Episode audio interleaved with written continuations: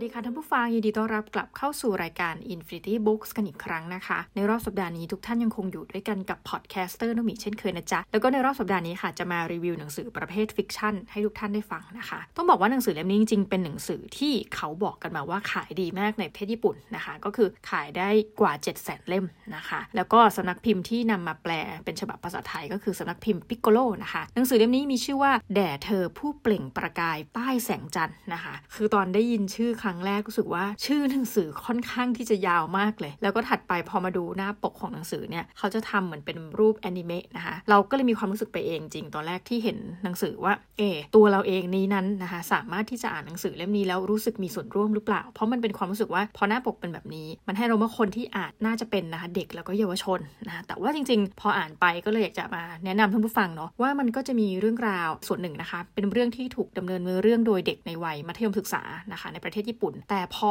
อ่านอ่านไปเราก็จะได้เห็นสภาวะที่พูดถึงเรื่องปัญหาครอบครัว ปัญหาสังคมนะเรื่องราวของชีวิตมนุษย์ ซึ่งก็ต้องบอกว่าสุดท้ายแล้วถึงแม้ตัวละครหลักเนี่ยจะอาจจะไม่ได้อยู่ในวัยที่ท่านผู้อ่านเนี่ยกำลังอ่านอยู่นะแต่เราสามารถรู้สึกร่วมไปกับหนังสือเล่มนี้ได้นะคะ ทีนี้หน้าปกของหนังสือนะเขียนไว้ว่าคำขอสุดท้ายของฉันคือจงมีชีวิตอยู่นะคะพออ่านเล่มนี้ปุ๊บแค่หน้าปกก็รู้ว่าอะมันต้องมีความดราม่านิดๆนะคะส่วนหลังปกนะคะ เขียนว่าคนที่ความตายคืบใกล้เข้ามาทุกทีกับคนที่มีชีวิตโดยรู้สึกอยากตายใครที่น่าเศร้ากว่ากันนะคะ ตั้งแต่คนสำคัญจากไปผมใช้ชีวิตแบบสังกตายวันแล้ววันเล่า จนวันหนึ่งมีเหตุให้ผมต้องเข้าไปพัวพันกับเด็กสาวคนหนึ่ง เธอเข้ารับการรักษาตัวอยู่ในโรงพยาบาลด้วยโรคเปล่งแสง โรคที่แสนสวยงามและน่าเศร้าในเวลาเดียวกัน เมื่อต้องแสงจันทร์ร่างกายของผู้ป่วยจะเปล่งแสงเรืองรอง และยิ่งใกล้ระยะสุดท้าย แสงนั้นจะยิ่งเจิดจ้าขึ้นเรื่อยๆ ด้วยความที่ผมทำของสำคัญของเธอพังผมจึงต้องทำหน้าที่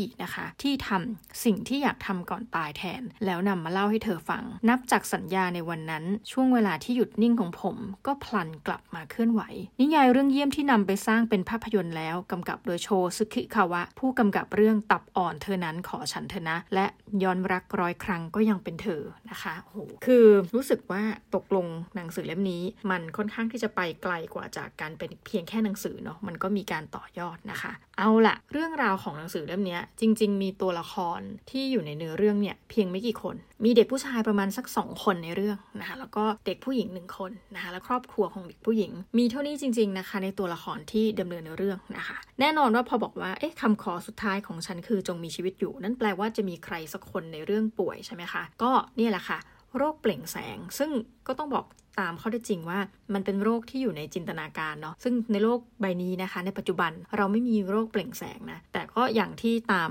ตัวท้ายหนังสือเล่มนี้ได้คุยอะคะ่ะ ก็คือว่าถ้าเกิดว่าเราอะใกล้ที่จะไปแล้วเนาะสมมติใครที่เป็นโรคชนิดนี้นะคะ ก็จะมีลักษณะการเปล่งแสงที่เรืองรองมากขึ้นไปเรื่อยๆนะคะ ถ้าให้เทียบกันง่าย ๆ มันก็อาจจะเหมือนกับโรคมะเร็งระยะสุดท้ายนะคะ คือในเนื้อเรื่องเนี่ยก็จะบอกเลยว่าเออใครที่เป็นโรคเปล่งแสงเนี่ยหนึ่งก็ยังหาสาเหตุไม่ได้นะคะ แล้วก็ประการถัดไปคือคนที่เป็นเนี่ยก็ยังไม่มีวิธีการที่จะรักษาหาย นั่นหมายความว่าใครที่เหมือนกับติดเชื้อโรคเปล่งแสงนะคะหรือว่าเป็นโรคนี้ไปแล้วเนี่ยก็ได้แต่ต้องทำใจละกันว่าอาจจะรอระยะเวลาในการเสียชีวิตนะคะ ในเรื่องเนี่ยก็ให้คนที่เป็นโรคเปล่งแสงเนี่ยเป็นเด็กสาวคนหนึ่งนะคะ ชื่อว่ามามิสุนะคะ ซึ่งจริง ๆ แล้วพอมามิสุเนี่ยเดี๋ยวก็จะมีการเล่นคำไปเรื่อยๆนะคะ ก็ให้แปลว่าน้ำคำว่ามิสุนี่จะแปลว่าน้ำนะคะ ซึ่ง เรื่องมันก็เริ่มต้นที่บอกว่าเออจริง ๆ แล้วเนี่ยมีเด็กคนนี้นะคะป่วยเป็นโรคเปล่งแสง เพื่อนๆก็เลยเริ่มที่จะมีการเขียนการ์ดอวยพรนะเริ่มแบบว่าเออคืออย่างที่บอกค่ะว่าพอเป็นโรคนี้ปุ๊บนะคะก็ไม่มีทางรักษาหายนะคะ ก็กลายเป็นว่าในเนื้อเรื่องเนี่ยมันก็มีเด็กผู้ชาย 2 คนนะคะ ซึ่งก็บอกว่าเออเราก็จะเห็นนะสภาพของออความเป็นเพื่อนเนาะสภาพสังคมของวัยรุ่นญี่ปุ่นนะคะคือบางคนก็จะมีลักษณะการอยู่กันเป็นกลุ่มเป็นก้อนนะคะคือมีเพื่อนสนิทมีอะไรแบบเนี้ยในขณะที่บางคนเหมือนกำลังอยู่ในวัยที่ค้นหาตัวเองนะคะ แล้วก็ไม่แน่ใจว่าเอ๊ะเราเองเนี่ยเป็น introvert เหมือนขั้นสุดหรือเปล่าที่เราสามารถอยู่ได้ด้วยตัวคนเดียวนะคะไม่ได้มีการพูดถึงประเด็นการกลั่นแกล้งหรืออะไรแบบนี้นะแต่เป็นลักษณะของเด็กที่รู้สึกไม่ได้สนิทกับใครนะคะ ก็จะเป็นหนึ่งในตัวเลือกนะคะ ทีนี้ปุ๊บนะคะ ก็ปรากฏว่าในเนื้อเรื่องเนี่ยก็จะมี เด็กคนหนึ่งนะชื่อว่าคายามะนะคะคือจริงๆแล้วเนี่ยคายามะเนี่ยเดี๋ยวเรื่องมันก็จะไปเฉลยว่าทำไมคายามะถึงมีความรู้สึกว่าเอ๊ะตัวเองผูกพันกับมามิสุนะคะ คือคายามะเนี่ยก็ไปสั่งให้เด็กผู้ชายอีกคนหนึ่งนะซึ่งต้องบอกว่า ต่อไปเนี่ยก็คือเป็นตัวเอกของเรื่องนะก็คือคุณโอคาดะนะคะหรือว่าคุณโอคาดะทาคุยะนะคะทีนี้โอคาดะทาคุยะเนี่ยก็ถูกเจ้าเด็กผู้ชายคนหนึ่งนะคะนั่นก็คือคายามะเนี่ยสั่งบอกว่าให้ไปดูไปเยี่ยมเด็กสาวคนนี้หน่อยสิเอาการ์ดที่เพื่อนๆเขียนร่วมกันเนี่ยไปให้หน่อยสินะคะก็เลยงงว่าเอ๊ะทำไมต้องเป็นเรานะเพราะจริงๆแล้วเนี่ยเราก็ไม่ได้มีความแบบสนิทสนมอะไรขนาดนั้นนะคะ แต่ก็อะ เมื่อเพื่อนเนี่ยใช้นะคะเราก็แบบเหมือนว่านอนสอนง่ายเนาะใครบอกให้ทำอะไรก็ทำนะก็เลยตัดสินใจว่าอะถ้างั้นก็คงจะเป็นหน้าที่ของเราละกัน ในการที่จะเอาการ์ดที่เพื่อนๆรวมใจกันเขียนเนี่ยไปให้กับมามิสุนะคะพอปรากฏว่าเดินทางไปยังโรงพยาบาล ซึ่งก็ไม่ได้ใกล้กับบ้านเขาเนาะก็เจอกันเป็นครั้งแรกนะคะเขาก็บอกเฮ้ยจริง ๆเนี่ยนะมาแล้วนะแวบแรกคือเฮ้ยมามิสุหน้าตาสวยน่ารักนะคะแต่ก็ไม่ใช่ว่าโอ้โหเป็นรักครั้งแรกอะไรก็รู้สึกว่าเออประทับใจเฉยๆนะคะ แล้วก็คุยกันไปคุยกันมาคือมันก็เหมือนเออชายหนุ่มพบหญิงสาวที่โอเค ก็รู้แหละว่าเป็นเพื่อนร่วมห้องเนาะแต่เราก็อาจจะไม่ได้แบบมีความผูกพันไม่ได้มีความแบบรู้จักมักจีไม่ได้คุ้นเคยอะไรเงี้ยแล้วก็เลยไม่แน่ใจว่าจะคุยอะไรดีนะคะไปมาก็คือคุยเรื่องทั่วไปนะแล้วก็ในเรื่องเนี้ยมันก็บอกว่าเขาหันไปเห็นสิ่งที่เรียกว่า snow globe นะคะคือเราจะเรียกว่า snow globe ถ้าทุกท่านนึกไม่ออกว่า snow globe คืออะไรก็ส่วนใหญ่เราสึกว่าหลาย ๆ ที่เขาจะมีขายนะแต่ราคาค่อนข้างสูงนะก็จะเป็นลูกแก้วกลม ๆ นะแล้วก็ในลูกแก้วนั้นคือบางคนสะสมเลยเนาะก็บางทีอาจจะเป็นรูปของเมืองต่างๆนะหรือบางทีก็จะเป็นรูปสโนว์แมนแล้วก็มีหิมะนะคะแล้วก็ถ้าเราหมุนแก้วกลับหัวเนี่ยมันก็จะมีลักษณะเป็นละอองหิมะโปรยลงมานะซึ่งส่วนตัวเนี่ยเด็กๆเนี่ยจะชอบสโนว์โกลบมากเลยนะพอเห็นในเรื่องนี้ก็จะ เห็นได้ชัดนะคะ อย่างหนึ่งก็คือว่าของสำคัญมากๆในชีวิตของมามิสุหนึ่งอย่างในนั้นก็คือ Snow Globe นะคะ ปรากฏว่านะคะอิตาทาคุยะเนี่ยเล่นไปเล่นมานะไปจับ Snow Globe ของเขาทำแตกนะคะซึ่งจริงๆแล้วถ้าในเรื่องเราก็เข้าใจว่าโอ้โหถ้าเป็นเรานะของสำคัญเราจะต้องร้องไห้โวยวายนะแต่ว่ามามิสุก็ไม่ได้มีลักษณะโวยวายนะแต่ว่าคนที่รู้สึกผิดนะนะก็คือเจ้าทาคุยะเนี่ยนะคะจะทำยังไงดีให้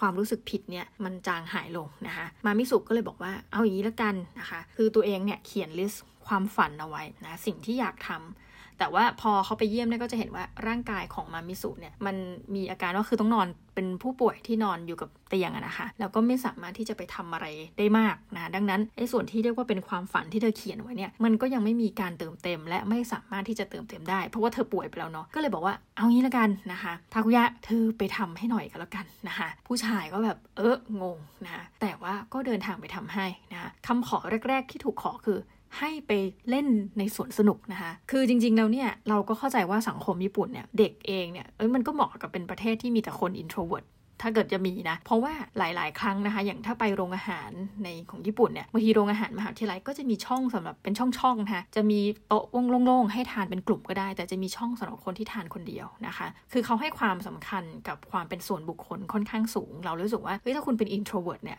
มีปัญหาเลยในการใช้ชีวิตในประเทศญี่ปุ่นนะนี่ความเห็นส่วนตัว แต่ที่นี่ตัวทาคุยะเนี่ยพอเดินทางไปแบบ fulfill the dream ของน้องมามิสุเนี่ยหรือว่าเขาเรียกน้องน้ำนะคะก็รู้สึกว่าเฮ้ยเขินๆนิดหน่อยเพราะว่าคนจะเดินทางไปสวนสนุกเนี่ยเขาไม่ได้ไปคนเดียวนะคะเขาก็ไปกับเพื่อนนะแต่ทาคุยะก็แบบอะไปก็ได้นะคะแล้วก็คือบางอย่างเขาเองก็อาจจะแบบไม่ได้ชอบไปเล่นนะแต่เขาก็ไปเล่นแล้วก็เหมือนว่าเออโอเค ก็คิดว่าจากจุดเนี้ยมันก็น่าจะเพียงพอแล้วนะคะในการสนองความฝันนะต่อเด็กสาวหนึ่งคน แต่ปรากฏว่านะคะเรื่องของเรื่องก็คือเด็กสาวคนนี้บอกว่าเฮ้ยจริง ๆเขามี list เยอะมากเลยนะที่จะให้ไปเติมเต็มความฝัน ช่วยไปเติมเต็มต่อให้เขาหน่อยนะคะมันก็จะมีเลเวลของความยากความแบบเป็นเราหลายอย่าง แล้วก็อาจจะไม่อยากทำนะแต่ว่าด้วยอะไรก็ไม่รู้แหละ เด็กผู้ชายคนนี้ ก็ตัดสินใจว่า เฮ้ย โอเค ฉันจะไปต่อกับความฝันของคุณนะซึ่งจริงๆ เนี่ย ถ้าเป็นในข้อเท็จจริง เราก็มีความคิดเหมือนกันนะว่าถ้ามีคนมาบอกเราว่า เฮ้ย แบบให้ทำนี่เราก็อาจจะทำแบบพอมันผ่านนะ แต่ว่าเรื่องนี้มันพูดถึงเรื่องของความตั้งใจของเด็กผู้ชายคนหนึ่ง แล้วเรื่องราวของเด็กผู้ชายคนนี้ก็ค่อยๆ เผยขึ้นมาค่ะว่า ในขณะที่คนหนึ่งเนี่ยกำลังจะตายเนาะ คือบางมิสุดเนี่ย ในเรื่องมันก็ลีดมาเลยว่าจะต้องตายแน่ๆ เพราะมันไม่มีทางรักษาโรคนะคะแต่ตัวทาคุยะเองเนี่ยเขาก็ไม่ได้มีความรู้สึกว่า ตัวเขาเนี่ยหรือชีวิตของเขาเนี่ยมีคุณค่าอะไร การที่เขาไปทำสิ่งต่างๆ เหมือนกับเช็ค tick the box เนี่ยให้กับเด็กสาวคนหนึ่งเนี่ยมันกลายเป็นความรู้สึกที่เข้ามาทีละนิดเติมเต็มในชีวิตเขาว่าจริง ๆ แล้วเนี่ยการมีชีวิตอยู่อะมันมีความหมายนะอย่างน้อยคือมันมีความหมายให้ดูสิว่าเรากำลังทำความฝันให้คนคนหนึ่งซึ่งเป็นใครก็ไม่รู้แหละโอเค เป็นเพื่อนร่วมห้องแต่เราไม่เคยเจอเนี่ยได้กลายเป็นจริง มันก็มีคำขอหนึ่งซึ่งเราก็รู้สึกอึกเหมือนกันนะก็คือว่าพอหญิงสาวเนี่ยเกิดป่วย ปรากฏว่าคุณพ่อของเธอก็คือหย่ากับคุณแม่แล้วแล้วก็หายไปจากชีวิตนะ มันก็เป็นอะไรที่ทำให้เธอเนี่ยกล่าวโทษตัวเองตลอดเวลาว่าเธอนั้นพอป่วยปุ๊บเนาะอาจจะเป็นหนึ่งในสาเหตุที่ทำให้คุณพ่อคุณแม่เนี่ยหย่าร้างกัน ก็เลยไปให้เด็กผู้ชายเนี่ยเดินทางไปที่บ้านคุณพ่อ เพื่อไปถามว่าจริง ๆ แล้วสาเหตุของการหย่าร้างกับคุณแม่เนี่ย คืออะไรนะเพราะว่าตั้งแต่หย่าร้างไปเนี่ยเธอก็ไม่ได้มาพบกับพ่อเธออีกเลยนะเหมือนกับหายสาบสูญตายจากกันไป ซึ่งจริงเราก็แอบรู้สึกนะพออ่านหนังสือเล่มนี้ค่ะว่าเอ๊ะมันก็สะท้อนเรื่องราวของสภาวะปัจจุบันเหมือนกันเนาะที่มีเรื่องราวของอัตราการหย่าร้างที่สูงขึ้นนะคะคือเรื่องเนี้ยเราก็รู้สึกว่า ถ้าเป็นเด็กผู้ชายเนี่ยจะไปไหมนะปรากฏแล้วก็ยอมไปก็ไปเคาะถึงบ้านคุณพ่อเขาเลย ผู้ใหญ่เขาก็จะมีเหตุผลของเขานะว่าเอ๊ะทำไมหนึ่งถึงไม่ไปพบหน้าลูกแล้ว 2 เหตุการณ์ที่เราเลิกกันเนี่ยเป็นเพราะอะไรนะคะแต่ว่าสุดท้ายเนี่ยผลมันก็เฉลยว่า จริง ๆ แล้วเนี่ยพ่อก็ยังรัก และห่วงหาอาทรลูกเหมือนเดิม แต่มีเหตุผลบางประการจริง ๆ เลย ที่ไม่สามารถที่จะไปเยี่ยมลูกสาวได้นะคะไปมาพ่อก็เลยฝากฝังลูกสาวไว้นะคะ กับเจ้าทาคุยะนะคะซึ่งเราก็เลยแบบจะมางงๆนิดนึงว่าอ้าวที่สุดแล้วเออเหมือนพ่อก็เลยได้กลายเป็นว่าเออฝากฝังลูกไว้กับเด็กผู้ชาย ซึ่งตัวเองก็ไม่รู้จักเช่นกันนะคะ ทีนี้ ตอนแรกๆ เนี่ยความสัมพันธ์ระหว่างเด็กชายกับพ่อของหญิงสาวเนี่ยคุณแม่เนี่ยจะค่อนข้างต่างกันนะคะ เพราะว่าตัวของเจ้าทาคุยะเนี่ยจริง ๆ แล้วเหมือนกับไม่ค่อยถูกกับแม่ของหญิงสาวเท่าไหร่นะประการหนึ่งก็คือคุณแม่เขาก็รู้สึกว่าลูกสาวเขาป่วยเนาะมันก็เลยเป็นความรู้สึกที่ว่าเอออย่าเพิ่งมายุ่งกันเลยนะคะอยากให้ลูกเนี่ยได้พักผ่อน อยากให้ลูกได้เหมือนกับรักษาตัวโดยที่ไม่มีอะไรที่จะมาแบบกวนใจ แต่ว่าในการเวลาต่อมาสิ่งที่เด็กผู้ชายทำเนี่ยมันก็เหมือนกับยิ่งเป็นการพิสูจน์ความจริงใจของตัวเองอะในการที่จะช่วยติ๊กบ็อกซ์ให้ลูกสาวเขานะว่าเออสิ่งที่อยากทำแต่ไม่ได้ทำก็เพื่อนก็ไปทำให้นะคะ มันก็จะมีสิ่งที่ตลกตลกคือจริงเขาขอหลายอย่างมากนะให้ไปช่วยทำนะสิ่งตลกเช่น อยากจะไปโดดบันจี้จัมนะซึ่งจริงๆอะเป็นเราเราก็จะไม่ทำให้เนาะแต่เด็กผู้ชายบอกว่าตอนที่โดดบันจี้จัมเนี่ยจริงๆเขาก็มีกฎว่าห้ามแบบถือมือถือ คือต้องเก็บของอุปกรณ์ทุกชนิดอะไรอย่างเงี้เนาะกลัวแบบอันตรายหรืออะไรแบบเนี้ยแต่ปรากฏว่าไม่ทันแล้วเด็กผู้ชายก็คือหาได้แค่ไม่ก็ไลฟ์สดในขณะที่ตัวเองแบบโดดบันจี้จัมอะไรเงี้ยคล้ายๆแบบยากอะไรเงี้ยแล้วก็ไปโดดให้แล้วนะ ในลักษณะเช่นนี้นะคะ ทีนี้พอทำความฝันให้คนอื่นไปเนี่ย เรื่องราวมันก็เปิดเผยไปเรื่อยๆ ถ้าทุกท่านจำตัวละครแรก ๆ ได้ที่เราพูดก็คือคายามะนะคะ ก็จะถามว่า เอ๊ะทำไมคายามะเนี่ยถึงฝากฝังเจ้าทาคุยะเนี่ยให้ไปทำนู่นทำนี่ให้กับมามิสุมันก็เลยกลายว่าเออ น่าสนใจดีว่า จริง ๆ แล้วอะคายามะเนี่ยก็แอบชอบเด็กสาวคนนี้ แต่เหมือนกับยังไม่ได้ทันบอกว่า เออ ตัวเองชอบ เด็กสาวคนนี้ก็ดันป่วยเป็น โรคเปล่งแสงไปซะก่อนนะแล้วก็รู้สึกว่าตัวเองอะ่ะเหมือนกับดีไม่พอนะเพราะว่าเป็นเด็กที่ไม่ยุ่งกับใครเลย แล้วก็ไม่มีใครจะอยากยุ่งกับใครยามามากนะเหมือนเป็นเด็กแสบประจำโรงเรียนนะแต่ว่าพอเราดูเป็นจริงแล้วเนี่ยเขาจะเป็นคนที่นิสัยดีนะ แต่แค่เขาแบบไม่ค่อยได้ยุ่งกับใครเท่านั้นเองนะคะ ก็ปรากฏว่าไปมาเนี่ยเด็กชายสองคนเนี่ยก็สนิทกัน คือเรื่องนี้เหมันเหมือนกับแมนพอที่จะบอกว่าโอเค ถ้าทั้งคู่เนี่ยมีความชอบในตัวเด็กสาวคนเนี้ยนะคะ แต่ว่าถ้าวันหนึ่งเด็กสาวต้องเลือกใครสักคนเนี่ยเฮ้ยทั้งคู่คือแมนมากว่าแบบโอเค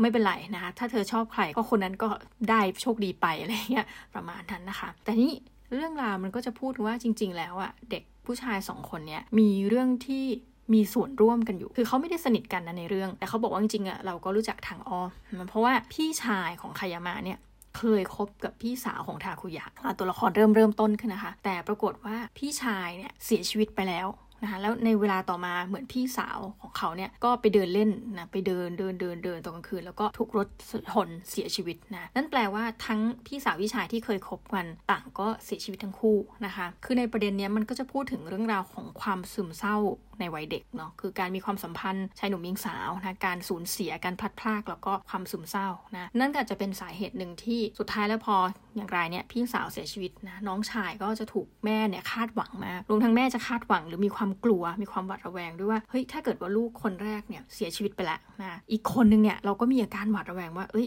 เดี๋ยวจะเสียชีวิตตามหรือเปล่า ดังนั้นว่าลูกไปไหนทำอะไรเนี่ยแม่ก็จะมีอาการระแวงนะคะ เขาก็จะเล่าว่าในเรื่องเนี่ยจริงๆ แล้วคายามะเนี่ยมีส่วนที่ได้ช่วยให้ทาคุยะเนี่ยไม่ต้องไปฆ่าตัวตายนะคะคือมีอาการซึมเศร้า ไม่ต้องไปฆ่าตัวตาย ช่วยให้รู้สึกว่าตัวเองมีคุณค่าในชีวิตเนี่ยด้วยการทำเรื่องอื่น ๆ ที่มันเบี่ยงประเด็นแต่ทำให้เด็กคนนี้มีความรู้สึกว่าเออจริง ๆ แล้วการดำรงชีวิตอยู่เนี่ยมันก็มีคุณค่านะ มันก็ไม่ได้เลวร้ายนะนะคะ แล้วเรื่องราวมันก็ดำเนินต่อไปนะจะว่าไปมันก็จะคลายเรื่องรักสามเศร้าแต่เป็นเรื่องรักสามเศร้าที่แบบมีความสุขคือผู้ชายสองคนเนี่ยในการต่อมาก็คือตกกลุ่มรักผู้หญิงคนเดียวกันนะแต่ว่าหนึ่งหญิงสองชายใช่ไหมคะ ตามเพลงเลยไม่อาจจะหมายเป็นไปได้นะคือตอนท้ายสุดก็นางเอกก็คือเลือกใครสักคนหนึ่งนะซึ่งท่านก็ต้องไปเดาเองนะว่า จริงๆแล้วนางเอกเลือกใครนะคะแต่ว่าในเรื่องเนี้ยถ้าเป็นภาพรวมที่เราอ่านเนี่ยค่ะสิ่งที่พูดได้ดีมากเลย แล้วก็อาจจะเกี่ยวข้องกับหลายๆคนนะอย่างเวลาเขาอธิบายถึงลักษณะของโรคซึมเศร้า ลักษณะของการที่มีชีวิตอยู่ไป